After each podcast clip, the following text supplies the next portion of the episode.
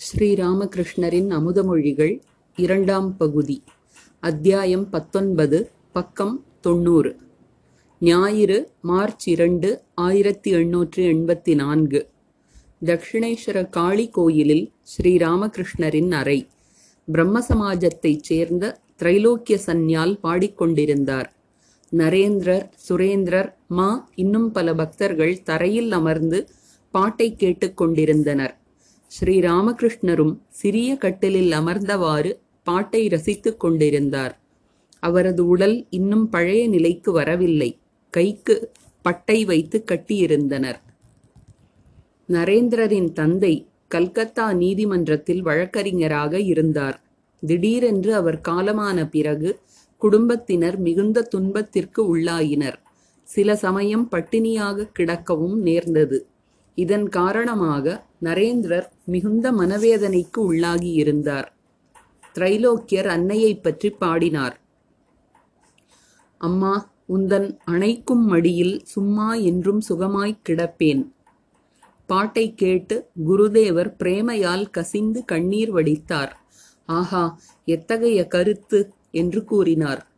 திரைலோக்கியர் மீண்டும் பாடினார். பக்தனின் மானத்தை நீயன்றி வேறு யார் பரமனே காப்பாற்றுவார்? திரைலோக்கியர் தொடர்ந்தார். உன்னிரு பொற்பாதங்கள் காவல் என்றே உள்ளத்தில் உணர்ந்ததனால் ஓடி வந்தேன். மீண்டும் பாடினார். இல்லத்தில் இருந்தென்னை வெளியேற்றி இன்னமுதாம் உன் அன்பில் நனைய வைத்தாய். கண்களிலிருந்து ஆனந்த கண்ணீர் வழிந்தோட குருதேவர் தரையில் வந்து உட்கார்ந்து கொண்டார். ராம் பிரசாதரின் பாடலில் இருந்து சில வரிகளை பாடினார் திரைலோக்கியர். இனிமை கசப்பும் புகழும் இகழும் எல்லாம் உனதே எந்தன் தாயே. குருதேவர் திரைலோக்கியரிடம் ஆஹா என்ன அற்புதமானது உன் பாடல். உள்ளத்தை தொடுவதாக உள்ளது. கடலை அடைந்தவர்களே அதன் நீரை கொண்டு வந்து காட்ட முடியும் திரைலோக்கியர் மீண்டும் பாடினார் ஆடுவதும் நீ கீதம் இசைப்பதும் ஆண்டவனே நீதான் அன்றோ பாட்டு நிறைவுற்றது. குருதேவர் பேசத் தொடங்கினார். திரைலோக்கியரையும் மற்ற பக்தர்களையும் பார்த்து ஹரியே வணங்கப்படுபவன் ஹரியே வணங்குபவன் இந்த நிலைதான் பூரண ஞானத்தின் அடையாளம். முதலில் இதுவல்ல இதுவல்ல என்று பகுத்தறிந்து இறைவன் ஒருவனே உண்மை மற்ற எதுவும் உண்மையல்ல என்று உணர்கிறான். பிறகு அந்த இறைவனே மாயை உயிர்கள் உலகம் அனைத்துமாக ஆகியிருப்பதை காண்கிறான். முதலில் ஒதுக்குவது பிறகு ஏற்றுக்கொள்வது. இது புராணங்களின் கருத்து. வில்வப்பழத்தை எடுத்துக்கொள். அதில் சதை விதை ஓடு எல்லாம் உள்ளது. ஓட்டையும் விதையையும் நீக்கினால்தான் சதை கிடைக்கும். ஆனால் வில்வப்பழத்தின் எடை தெரிய வேண்டுமானால் ஓட்டையும் விதையையும் ஒதுக்க முடியாது. அதுபோல் முதலில் உயிர் உலகம் இவைகளை ஒதுக்கி சச்சிதானந்தத்தை அடைய வேண்டும். சச்சிதானந்தத்தை அடைந்த பிறகு அவரே எல்லா உயிர்களாகவும் உலகமாகவும் ஆகியிருப்பதை காணலாம். சதை எந்த பொருளைச் சேர்ந்ததோ அந்த பொருளிலிருந்துதான் விதையும் ஓடும் வந்துள்ளன. மோரைச் சேர்ந்ததே வெண்ணெய் வெண்ணெயைச் சேர்ந்ததே மோர் என்பது போல். ஆனால் சச்சிதானந்த பரம்பொருள் பரம்பொருள் எப்படி இவ்வளவு கடினமாக ஆனார் என்று கேட்கலாம். உதாரணமாக பூமியை தொடுகிறோம். அது எவ்வளவு கடினமாக இருக்கிறது. இதற்கு விடை என்னவென்றால் இரத்தமும் விந்துவும் எவ்வளவு திரவமானவை. ஆனால் அவற்றிலிருந்துதானே இவ்வளவு பெரிய ஜீவனாகிய மனிதன் உண்டாக்கப்படுகிறான். இறைவனுக்கு எல்லாம் இயலும். முதலில் அகண்ட சச்சிதானந்தத்தை அடைந்துவிடு. பிறகு இறங்கி வந்து இதையெல்லாம் பார். இறைவனே எல்லாமாக ஆகியிருக்கிறார். அவரை தவிர்த்துவிட்டு உலகம் என்பது கிடையாது. குருவிடம் வேதம் படித்ததும் ராமருக்கு வைராக்கியம் ஏற்பட்டது. உலக வாழ்க்கை கனவு போன்றது என்றால் அதை துறப்பதுதான் நல்லது என்றார் அவர். தசரதர் பயந்து போனார். ராமருக்கு புரிய வைப்பதற்காக குருவான வசிஷ்டரை அனுப்பி வைத்தார். வசிஷ்டர் ராமரிடம் ராமா நீ வாழ்க்கையை துறக்க வேண்டுமென்று ஏன் சொல்கிறாய்? இந்த உலகம் என்பது கடவுளிலிருந்து வேறுபட்டது என்று நிரூபி. இந்த உலகம் இறைவனிடம் இருந்து உண்டாகவில்லை என்று நீ எனக்கு நிரூபித்து விட்டால் நீ உலகை துறக்கலாம் என்றார். ராமர் பேசாமல் நின்றார். அவரால் எந்த பதிலையும் சொல்ல முடியவில்லை. இறுதியில் எல்லாம் ஆகாசத்தில் ஒடுங்குகின்றன. மீண்டும் படைப்பின் போது ஆகாசத்திலிருந்து மகத் மகத்திலிருந்து அகங்காரம் என்று இவையெல்லாம் படிப்படியாக படைக்கப்பட்டன. அனுலோம விலோமம். பக்தன் அனைத்தையும் ஏற்றுக்கொள்கிறான். அகண்ட சச்சிதானந்தத்தையும் ஏற்றுக்கொள்கிறான். உயிர்களை உயிர்களையும் உலகையும் ஏற்றுக்கொள்கிறான். ஆனால் யோகியின் வழி வேறு. அவன் பரமாத்மாவை அடைந்த பிறகு திரும்புவதில்லை. பரமாத்மாவுடன் கலந்து விடுகிறான். ஒன்றில் மட்டுமே இறைவனை காண்பவன் எல்லைக்கு உட்பட்ட ஞானி. அதற்கு அப்பால் இறைவன் இல்லை என்று நினைக்கிறான் அவன். பக்தர்கள் மூன்று வகை. தாழ்ந்த நிலை பக்தன் கடவுள் அதோ அங்கே இருக்கிறார் என்று ஆகாயத்தை சுட்டிக்காட்டுகிறான். இடைநிலை பக்தன் இறைவன் நம்மை வழிநடத்துபவராக இதயத்தில் இருக்கிறார் என்கிறான். உத்தம பக்தனோ கடவுளே எல்லாமாகி இருக்கிறார். பார்ப்பதெல்லாம் பகவானின் பல்வேறு வடிவங்களே என்கிறான். நரேந்திரன் முன்பெல்லாம் ஆமாம் எல்லாம் கடவுள்தான். இதோ இந்த பானையும் கடவுள் இந்த டம்ளரும் கடவுள்தான் என்று கிண்டல் செய்வான். எல்லோரும் சிரித்தனர். இறைவனுடைய காட்சி கிடைத்தால் சந்தேகங்கள் அனைத்தும் அழிகின்றன. கேள்விப்படுவது வேறு பார்ப்பது வேறு. கேள்விப்படுவதால் நூற்றுக்கு நூறு நம்பிக்கை உண்டாவதில்லை. நேருக்கு நேர் பார்த்த பிறகோ நம்பாமல் இருக்க ஒரு வழியும் இல்லை. இறைக்காட்சிக்கு பிறகு கிரியைகள் நழுவி விடுகின்றன. அப்படித்தான் என்னிடம் இருந்து பூஜை நின்று போயிற்று. காளி கோயிலில் பூஜை செய்து வந்தேன். ஒரு நாள் கோயிலில் உள்ள பூஜை பாத்திரங்கள் பீடம் கதவு என்று எல்லாமே உணர்வுமயமாக இருப்பதாக காட்டப்பட்டது. மனிதர்கள் மற்ற உயிரினங்கள் எல்லாமே உணர்வுமயம். உடனே ஒரு பைத்தியக்காரனைப் போல் நாலா பக்கமும் மலர்களை வாரி வாரி வீசினேன். கண்ணில் பட்ட ஒவ்வொன்றையும் வழிபட ஆரம்பித்தேன். ஒரு நாள் சிவபெருமானின் தலையில் வில்வ இலையை சமர்ப்பிக்கப் போனேன். அப்போது இந்த பிரபஞ்சமே சிவபெருமான் என்ற தரிசனம் எனக்கு கிடைத்தது. அன்று முதல் சிவபெருமானை உருவத்தில் வழிபடுவது நின்றுவிட்டது. ஒரு நாள் பூப்பறித்துக் கொண்டிருந்தேன். திடீரென்று பூச்செடிகள் ஒவ்வொன்றும் ஒரு பூங்கொத்தாக இருக்கின்ற தரிசனம் கிடைத்தது. திரைலோக்கியர் ஆஹா கடவுளின் படைப்பு எவ்வளவு அழகாக இருக்கிறது! ஸ்ரீ ராமகிருஷ்ணர் இல்லையப்பா படைப்பை ரசித்து மகிழ்வது பற்றி நான் சொல்லவில்லை. இது தரிசனம். மின்னல் வேகத்தில் எனக்கு காட்டப்பட்டது. ஒவ்வொரு பூச்செடியும் ஒரு பூங்கொத்தாக பிரபஞ்சக் கடவுளை அலங்கரிப்பதாகக் கண்டேன். அன்று முதல் பூப்பறிப்பது நின்றுவிட்டது. மனிதனையும் அவ்வாறே நான் காண்கிறேன். இறைவனே மனித உடல் தாங்கி அலையில் தலையணை மிதப்பது போல் இங்குமங்குமாக அசைந்து கொண்டிருக்கிறார். அலை ஒரு சமயம் தலையணையை உயரத் தூக்கிச் செல்கிறது மற்றொரு சமயம் கீழே கொண்டு விடுகிறது. உடம்பு இரண்டு நாட்களுக்கு மட்டுமே கடவுள் ஒருவரே உண்மை. உடம்பு இதோ இருக்கிறது மறுகணம் இல்லை. பல ஆண்டுகளுக்கு முன்பு நான் ஒருமுறை வயிற்று வலியால் துடித்துக் கொண்டிருந்தேன். அதை குணப்படுத்துமாறு தேவியிடம் வேண்டும்படி ஹிருதயன் சொன்னான். நோயை பற்றி அவளிடம் சொல்ல எனக்கு வெட்கமாக இருந்தது. அம்மா சொசைட்டியில் ஆசிய சங்கம் மனித எலும்புக்கூட்டை பார்த்தேன். எலும்புகளை கம்பியில் கோர்த்து வைக்கப்பட்டிருந்தது. அதுபோல் என் உடம்பையும் கொஞ்சம் உறுதியாக்கு. அப்போதுதான் உன் திருநாமத்தைச் சொல்லவும் உன் பெருமைகளை பேசவும் முடியும் என்றேன். வாழ வேண்டுமென்ற ஆசை ஏன்? ராவணனை கொன்ற பிறகு ராமரும் லக்ஷ்மணனும் இலங்கையுள் நுழைந்தனர். ராவணனின் அரண்மனைக்குச் சென்றனர். அவர்களைக் கண்டதும் ராவணனின் தாய் நிகஷா தப்பி ஓடினாள். இதை கண்ட லக்ஷ்மணன் வியந்து போய் ராமரிடம் அண்ணா நிகஷாவின் வம்சமே அழிந்து விட்டது. இதற்குப் பிறகும் உயிர் மீது இவ்வளவு நாட்டமா? என்று கேட்டான். ராமர் நிகஷாவை அருகில் அழைத்து பயப்படாதீர்கள். ஆமாம் ஏன் இப்படி ஓடினீர்கள்? என்று கேட்டார். அதற்கு நிகஷா ராமா நான் உயிருக்கு பயந்து ஓடவில்லை. உயிருடன் இருந்தால்தான் உன்னுடைய லீலைகள் பலவற்றை காண முடிந்தது. உயிருடன் இருந்ததால்தான் உன்னுடைய லீலைகள் பலவற்றை காண முடிந்தது. வாழ்ந்தால் இன்னும் பல லீலைகளை பார்க்கலாமே. அதற்காகத்தான் ஓடினேன் என்று கூறினாள். ஆசைகள் இல்லையென்றால் உடம்பில் உயிர் தங்காது. சிரித்தபடி எனக்கும் ஒன்றிரண்டு ஆசைகள் இருக்கின்றன. அம்மா காமினி காஞ்சனத்தை துறந்தவர்களின் உறவை எனக்குக் கொடு என்று அன்னையிடம் வேண்டினேன். மேலும் அம்மா உன்னுடைய ஞானிகள் பக்தர்கள் இவர்களின் உறவையும் நான் அனுபவிக்க வேண்டும். எனவே சற்று நடமாடி இங்கும் அங்கும் சென்று அவர்களைக் காண இந்த உடம்பிற்கு கொஞ்சம் சக்தி கொடு என்றும் கேட்டேன். ஆனால் அந்த சக்தியை அவள் தரவில்லை.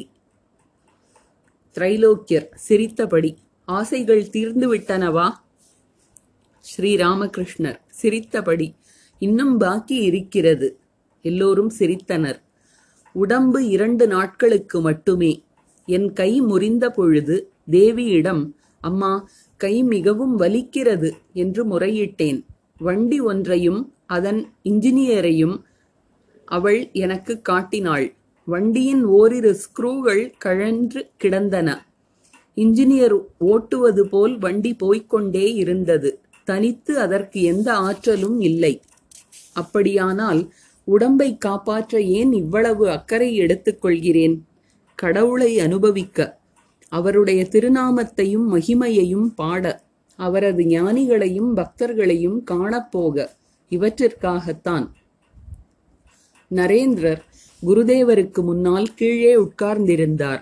ஸ்ரீராமகிருஷ்ணர் திரைலோக்கியரையும் மற்ற பக்தர்களையும் பார்த்து உடம்பிற்கு இன்ப துன்பங்கள் இருக்கவே இருக்கின்றன. நரேந்திரனை எடுத்துக்கொள்ளுங்கள் தந்தை இறந்து விட்டார். வீட்டில் தாங்க முடியாத கஷ்டம். எந்த வழியும் பிறக்கவில்லை. இறைவன் சில சமயம் நம்மை இன்பத்தில் வைக்கிறார் சில சமயம் துன்பத்தில் வைக்கிறார். திரைலோக்கியர் சுவாமி கடவுள் நரேந்திரனுக்கு கருணை காட்டுவார். ஸ்ரீராமகிருஷ்ணர் சிரித்தபடி அது எப்போது? அன்னபூரணியின் உறைவிடமாகிய காசியில் யாரும் பசியோடு இருக்க முடியாது. உண்மைதான். ஆனால் சிலர் அதற்காக மாலை வரை காத்திருக்க நேர்கிறது. ஹிருதயன் சம்புமல்லிக்கிடம் கொஞ்சம் பணம் கேட்டான். சம்புமல்லிக் இங்கிலீஷ் மேனை போன்றவன். அவன் ஹிருதயனிடம் உனக்கு நான் ஏன் பணம் தர வேண்டும்? உன்னால் உழைத்துச் சாப்பிட முடியுமே. ஏதோ சம்பாதித்துக் கொண்டுதானே இருக்கிறாய். நீ ஏழையாக இருந்தால் விஷயம் வேறு. குருடு நொண்டி செவிடாக இருந்தால் ஏதாவது செய்யலாம் என்றார். இதை கேட்ட ஹிருதயன் ஐயா வேண்டாம். எனக்கு உங்கள் பணம் வேண்டாம். நான் குருடு செவிடு நொண்டி ஏழையாக ஆகாமல் இறைவன் காப்பாற்றட்டும். இப்படியெல்லாம் ஆகாமல் இருந்தால் அதுவே போதும் என்று கூறினான். நரேந்திரனுக்கு இன்னும் கருணை காட்டவில்லையே என்று இறைவன் மீது குருதேவர் கோபத்துடன் பேசுவது போல் இருந்தது. இடையிடையே அவர் நரேந்திரனை அன்புடன் பார்த்தார். நரேந்திரர் நான் நாத்திகம் சம்பந்தமாக படித்துக் கொண்டிருக்கிறேன். ஸ்ரீ ராமகிருஷ்ணர் இரண்டு உண்டு. ஒன்று ஆத்திகம் மற்றொன்று நாத்திகம். ஆத்திகத்தை நீ ஏன் ஏற்றுக்கொள்ளக்கூடாது சுரேந்திரர். கடவுள் நீதிமான். பக்தனை அவர் கைவிடவே மாட்டார். ஸ்ரீராமகிருஷ்ணர். முற்பிறவியில் தான தர்மம் செய்தவர்களுக்குத்தான் செல்வம் கிடைக்கிறது என்று சாஸ்திரங்கள் கூறுகின்றன. ஆனால் விஷயம் என்ன தெரியுமா? இந்த உலகம் அவரது மாயை. மாயையின் செயல்பாட்டில் பல குழப்பங்கள் ஒன்றும் புரியாது. கடவுளுடைய செயல்கள் எதையும் புரிந்து கொள்ள முடிவதில்லை. அம்பு படுக்கையில் படுத்திருந்தார் பீஷ்மர். அவரை பார்க்க பாண்டவர்கள் கிருஷ்ணனுடன் சென்றனர். சிறிது நேரத்தில் பீஷ்மர் அழத் தொடங்கினார். பாண்டவர்கள் கிருஷ்ணரிடம் கிருஷ்ணா என்ன இது? பாட்டனார் அஷ்ட வசுக்களுள் வசுக்களில் ஒருவர். இவரை போன்ற ஞானியை காணவும் முடியாது. இவர் கூட மாயையில் அகப்பட்டு மரண வேளையில் இப்படி அழுகிறாரே என்றனர். அதற்கு கிருஷ்ணர் பீஷ்மர் அதற்காக அழவில்லை அவரிடமே கேட்டுப்பார் என்றார். காரணம் கேட்டபோது பீஷ்மர் கிருஷ்ணா கடவுளின் செயல்கள் எதையும் என்னால் புரிந்து கொள்ள முடியவில்லை. சாக்ஷாத் நாராயணன் உடனிருந்தும் பாண்டவர்களின் துன்பங்களுக்கு முடிவு இல்லையே அதை நினைத்து அழுகிறேன். இதை நினைக்கும்போது இறைவனின் செயல்களை புரிந்து கொள்வது முடியாத காரியம் என்பது தெரிகிறது என்றார். வேதங்கள் சுத்த ஆத்மா என்று அழைக்கின்ற பரமாத்மா மட்டுமே மேருமலை போல் அசைவற்றவர் பற்றற்றவர் சுகதுக்கங்களுக்கு அப்பாற்பட்டவர் என்பதை எம்பெருமான் எனக்கு காட்டி அருளினார். அவரது மாயையில் எத்தனையோ குழப்பங்கள். இதற்கு பிறகு இது இதிலிருந்து இது என்றெல்லாம் எதையும் சொல்ல முடியாது. சுரேந்திரர் சிரித்தபடி முற்பிறவியில் தான தர்மம் செய்தால்தான் இந்த பிறவியில் பணம் கிடைக்கும் என்றால் நான் தான தர்மம் செய்வது நல்லது. ஸ்ரீராமகிருஷ்ணர் பணம் படைத்தவன் தானம் செய்ய வேண்டும். திரைலோக்கியரிடம் ஜெயகோபால் சேனிடம் பணம் உள்ளது. அவர் தானம் செய்ய வேண்டும். அவர் அவ்வாறு செய்யாமல் இருப்பது நிந்தனைக்குரியது. சிலர் பணம் இருந்தாலும் கருமிகளாக இருக்கிறார்கள். அந்த பணத்தை யார் அனுபவிக்கப் போகிறார்கள் என்பது கூட நிச்சயமில்லை. அன்று ஜெயகோபால் வந்திருந்தார். வண்டியில் வந்தார். வண்டியில் விளக்கு உடைந்திருந்தது. குதிரை சுடுகாட்டிலிருந்து தப்பி பிழைத்து வந்தது போல் இருந்தது. வண்டிக்காரனோ மெடிக்கல் காலேஜ் ஆஸ்பத்திரியில் இருந்து அப்போதுதான் வெளியே வந்தவன் போல் இருந்தான். அவர் இந்த இடத்திற்காக கொண்டு வந்திருந்ததோ இரண்டு அழுகிய மாதுளம் பழங்கள். எல்லோரும் சிரித்தனர். சுரேந்திரர் ஜெயகோபால் பாபு பிரம்ம சமாஜத்தைச் சேர்ந்தவர். இப்போது கேசவரின் பிரம்ம சமாஜத்தில் சொல்லத்தக்கவர்களாக யாரும் இல்லை என்று நினைக்கிறேன். விஜயகோஸ்வாமி சிவநாத் முதலியோர் அதிலிருந்து விலகி சாதாரண பிரம்ம சமாஜத்தை ஆரம்பித்துள்ளனர். ஸ்ரீராமகிருஷ்ணர் சிரித்தபடி கோவிந்த அதிகாரி தன் நாடகக் குழுவில் திறமைசாலிகளை வைத்துக் கொள்ள மாட்டார். லாபத்தில் பங்கு கொடுக்க நேருமே அதனால்தான் எல்லோரும் சிரித்தனர். கேசவரின் சீடன் ஒருவனை அன்று கண்டேன். கேசவரின் வீட்டில் அப்போது நாடகம் நடந்து கொண்டிருந்தது. அதில் அந்த சீடன் ஒரு குழந்தையை இடுப்பில் வைத்துக்கொண்டு ஆடினான். இவன் லெக்சர் வேறு செய்வதாக கேள்விப்பட்டேன். இவனுக்கே போதனை வேண்டியிருக்கிறது. இதில் இவன் போதனை செய்கிறானே என்று நினைத்துக் கொண்டேன். பிறகு திரைலோக்கியர் பாடினார். சிதானந்தமாம் சிந்துக் கடலிலே பிரேமையின் ஆனந்த அலைகள் பொங்குதே பாட்டு முடிந்ததும் குருதேவர் அவரிடம் பித்தனாய் ஆக்கிட வேண்டுமம்மா என்ற பாடலை பாடு என்று கேட்டார். திரைலோக்கியர் அதனை பாடினார். அத்தியாயம் இருபது. இல்லறத்தார்க்கும் துறவியர்க்கும் விதிமுறைகள். ஞாயிறு மார்ச் ஒன்பது ஆயிரத்தி எண்ணூற்றி எண்பத்தி நான்கு குருதேவர் தமது அறையில் அமர்ந்திருந்தார். மணிலால் மல்லிக் சிந்தியைச் சேர்ந்த வைத்தியரான மகேந்திரர் பலராம் மா பவனாத் ராக்கால் லாட்டு ஹரீஷ் கிஷோரி சிவச்சந்திரர் முதலான பக்தர்கள் இருந்தனர். கிரீஷ் காளி சுபோத் முதலானோர் இன்னும் வரவில்லை. ஷரத் சசி இவர்கள் ஓரிரு முறை குருதேவரை தரிசித்துச் சென்றிருந்தனர். பூரணன் சிறிய நரேன் இவர்கள் இன்னமும் வர ஆரம்பிக்கவில்லை. குருதேவர் கையில் கட்டு போடப்பட்டிருந்தது. பரவச நிலையில் இருந்தபோது வேலியின் அருகில் விழுந்ததில் அவரது கை பிசகியது. கை பிசகியதன் காரணமாக எப்போதும் பெரும் வேதனை. அந்த நிலையிலும் அவர் பெரும்பாலும் சமாதியிலேயே மூழ்கியிருந்தார். பக்தர்களுக்கு ஆழ்ந்த தத்துவங்களை போதித்தார். ஒரு நாள் வேதனையில் அழுது கொண்டிருந்த போது சமாதியில் ஆழ்ந்தார். சற்று புற உணர்வு வந்ததும் மகிமாச்சரண் முதலான பக்தர்களிடம் கூறினார். அப்பா சச்சிதானந்தத்தை அடையாமல் எதனாலும் எந்த பயனும் இல்லை. மன ஏக்கம் இல்லாமல் எதுவும் நடக்காது. எளியோர் துணைவனான எம்பெருமானே நான் சாதனைகளோ தவமோ இல்லாதவன். எனினும் நீ எனக்கு காட்சி தந்தே ஆக வேண்டும் என்று அழுது அரற்றி நான் இறைவனிடம் பிரார்த்திப்பதுண்டு. அன்றிரவு மகிமாச்சரண் அதர் மா முதலியோர் இருந்தனர். ஸ்ரீ ராமகிருஷ்ணர் மகிமரிடம் அஹேதுகி பக்தி என்று ஒன்று உள்ளது. அதை அடைய பயிற்சி செய் என்று கூறினார். பிறகு அதரிடம் இந்த கையை சற்று தடவி விடுவாயா? என்று என்று கேட்டார். மணிலால் மல்லிக்கும் பவனாத்தும் பொருட்காட்சி பற்றி பேசிக் கொண்டிருந்தனர் பொற்கட்டில் முதலான மதிப்புமிக்க எத்தனையோ பொருட்களை மன்னர்கள் கண்காட்சிக்கு அனுப்பியிருந்தனர். காண வேண்டிய காட்சி. ஸ்ரீராமகிருஷ்ணர் பக்தர்களை பார்த்து புன்சிரிப்போடு ஆமாம் போனால் நல்லதொரு லாபம் கிடைக்கும். மன்னாதி மன்னர்கள் அனுப்பிய இத்தகைய பொன் பொருள் எல்லாம் வெறும் குப்பை என்பதை உணர முடியும். இந்த அனுபவம் ஒரு பெரிய லாபம் அல்லவா? நான் கல்கத்தாவிற்கு போகும்போது வைஸ்ராயின் மாளிகையை காட்டி ஹிருதயன் மாமா இதோ பாருங்கள் வைஸ்ராயின் மாளிகை பெரிய பெரிய தூண்கள் என்பான். ஆனால் அவை வெறும் செங்கற்கள் ஒன்றின் மேல் ஒன்றாக அடுக்கி வைக்கப்பட்டுள்ளன. அவ்வளவுதான் என்பதை அன்னை எனக்கு காட்டியருளினாள். இறைவனும் அவனுடைய ஐஸ்வர்யமும் ஐஸ்வர்யம் ஓரிரு நாட்களுக்குத்தான் இறைவனே உண்மை. வித்தைக்காரனும் அவனுடைய ஜால வித்தையும் ஜால வித்தையை பார்த்து மக்கள் பிரமித்து நிற்கின்றனர். ஆனால் அத்தனையும் பொய் வித்தைக்காரன்தான் உண்மை. பணக்காரனும் அவனுடைய தோட்டமும் தோட்டத்தை மட்டுமே மக்கள் பார்க்கிறார்கள். சொந்தக்காரனை தேட வேண்டும்.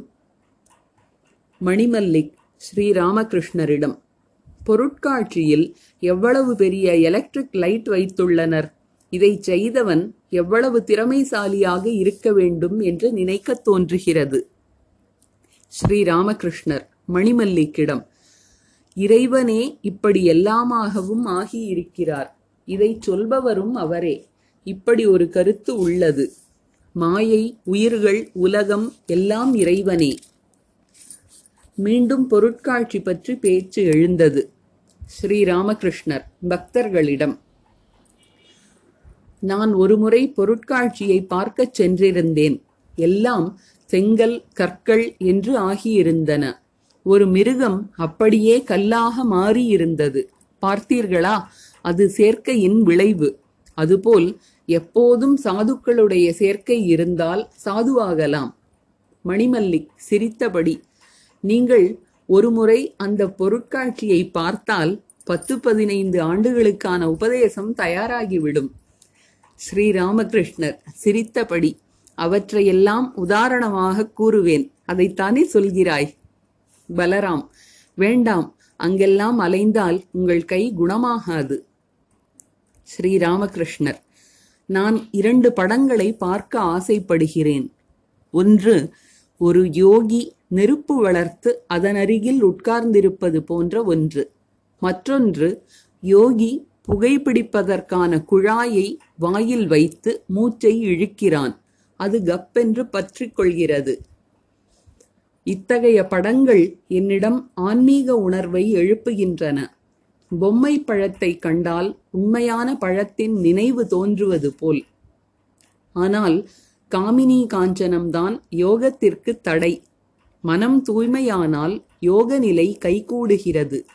மனத்தின் இருப்பிடம் கபாலம். அதாவது புருவ மத்தி ஆக்ஞா சக்கரம் ஆனால் நம் மனத்தின் பார்வையெல்லாம் குறி குதம் தொப்புள் இவைகளில் அதாவது காமினி காஞ்சனத்தில் உள்ளது. சாதனைகள் செய்தால் அதே மனம் மேல் நோக்கிய பார்வையை பெறுகிறது. எந்த சாதனைகளை செய்தால் மேல்நோக்கு பார்வை மனத்திற்கு கிடைக்கும்? எப்போதும் சாதுக்களின் தொடர்பு இருக்குமானால் எல்லாவற்றையும் புரிந்து கொள்ளலாம். ரிஷிகள் எப்போதும் தனிமையில் வாழ்ந்தனர் அல்லது சாதுக்களுடன் தங்கினர். அதனால்தான் அவர்களால் எளிதில் காமினி காஞ்சனத்தை துறந்து இறைவனிடம் மனத்தை வைக்க முடிந்தது. அவர்களிடம் நிந்தனையோ அச்சமோ இல்லை. துறக்க வேண்டுமானால் மன வலிமை வேண்டும். அந்த வலிமையைத் தருமாறு இறைவனிடம் பிரார்த்திக்க வேண்டும். எதை உண்மையற்றது என்று உணர்கிறோமோ அதை அந்த கணமே துறந்து விட வேண்டும். ரிஷிகளிடம் இத்தகைய மன வலிமை இருந்தது. இந்த வலிமையின் காரணமாக அவர்கள் புலன்களை வென்றவர்களாக இருந்தனர். ஆமை தன் அவயவங்களை ஓட்டிற்குள் இழுத்து கொண்ட பின் அதை துண்டு துண்டாக வெட்டினாலும் அவற்றை வெளியே நீட்டாது. உலகியல் மனிதன் கபடனாக இருக்கிறான். எளிய மனத்தினனாக இருப்பதில்லை. இறைவனை நேசிப்பதாக வாயால் சொல்வான். ஆனால் உலகப் பொருட்களில் அவன் வைத்திருக்கும் பற்றில் காமினி காஞ்சனத்தை நேசிப்பதில் ஒரு சிறு பகுதி கூட இறைவனில் வைக்க மாட்டான் அவன் இறைவனை நேசிப்பதெல்லாம் வெறும் பேச்சளவில்தான். மணிமல்லிக்கிடம் கபடத்தை விட்டுவிடுங்கள். மணிலால் மனிதர்களிடமா இறைவனிடமா? ஸ்ரீ ராமகிருஷ்ணர் எல்லாரிடமும் தான் மனிதர்களிடம் கபடம் காட்டக்கூடாது. இறைவனிடமும் கூடாது. மொத்தத்தில் கபடத்தனமே கூடாது. பவனாத்தை பார் எவ்வளவு கள்ளங்கபடமற்றவனாக இருக்கிறான். கல்யாணமான பிறகு என்னிடம் வந்து மனைவியிடம் எனக்கு இவ்வளவு அன்பு ஏற்படுகிறதே ஏன்? என்று கேட்டான். ஆஹா என்ன ஒரு வெள்ளை உள்ளம்? மனைவியிடம் நேசம் ஏற்படுவது இயல்புதானே? இதுதான் பராசக்தியின் உலகை மயக்கும் மாயை. இவளைப் போல் எனக்கு வேண்டியவள் உலகில் வேறு யாரும் இருக்க முடியாது. வாழ்விலும் சாவிலும் இந்த உலகிலும் மறு உலகிலும் எனக்கு மிகவும் நெருங்கியவள் இவளே என்ற எண்ணம் உண்டாகிறது. இந்த மனைவியின் காரணமாக மனிதன் எந்த வேதனையைத்தான் அனுபவிக்கவில்லை. இருந்தாலும் அவளைப் போல் தனக்கு நெருக்கமானவள் வேறு யாரும் இல்லை என்று நினைக்கிறான். என்ன பரிதாபம்? மாத வருமானம் இருபது ரூபாய். இதில் மூன்று குழந்தைகள். அவர்களுக்கு நல்ல சாப்பாடு போடக்கூட முடியவில்லை. கூரையிலிருந்து நீர் ஒழுகுகிறது. பழுது பார்க்க பணம் இல்லை. பிள்ளைகளுக்கு புதிய புத்தகம் வாங்கித்தர வழியில்லை வழி இல்லை. மகனுக்கு பூணூல் போட முடியவில்லை. இவனிடம் எட்டனா அவனிடம் எட்டனா என்று பிச்சை எடுத்து திரிகிறார்கள். ஆனால் வித்யை வடிவினளான மனைவி உண்மையான வாழ்க்கை துணைவிதான். அவள் கணவன் இறைநெறியில் முன்னேற மிகுந்த உதவி செய்கிறாள். ஓரிரு குழந்தைகளை பெற்ற பின் இருவரும் உடன்பிறப்பைப் போல் வாழ்கின்றனர். இருவருமே இறைவனின் பக்தர்கள். சேவகன் சேவகி. அவர்களுடைய இல்லறம் வித்யின் இல்லறம். பகவான் பக்தர்கள் என்று அவர்கள் எப்போதும் ஆனந்தம் காண்கிறார்கள். கடவுள் மட்டுமே நம்முடையவர் என்றென்றும் நமக்கு சொந்தமானவர் என்பதை உணர்கிறார்கள். பாண்டவர்களைப் போல் அவர்கள் இன்பத்திலும் துன்பத்திலும் இறைவனை மறப்பதில்லை.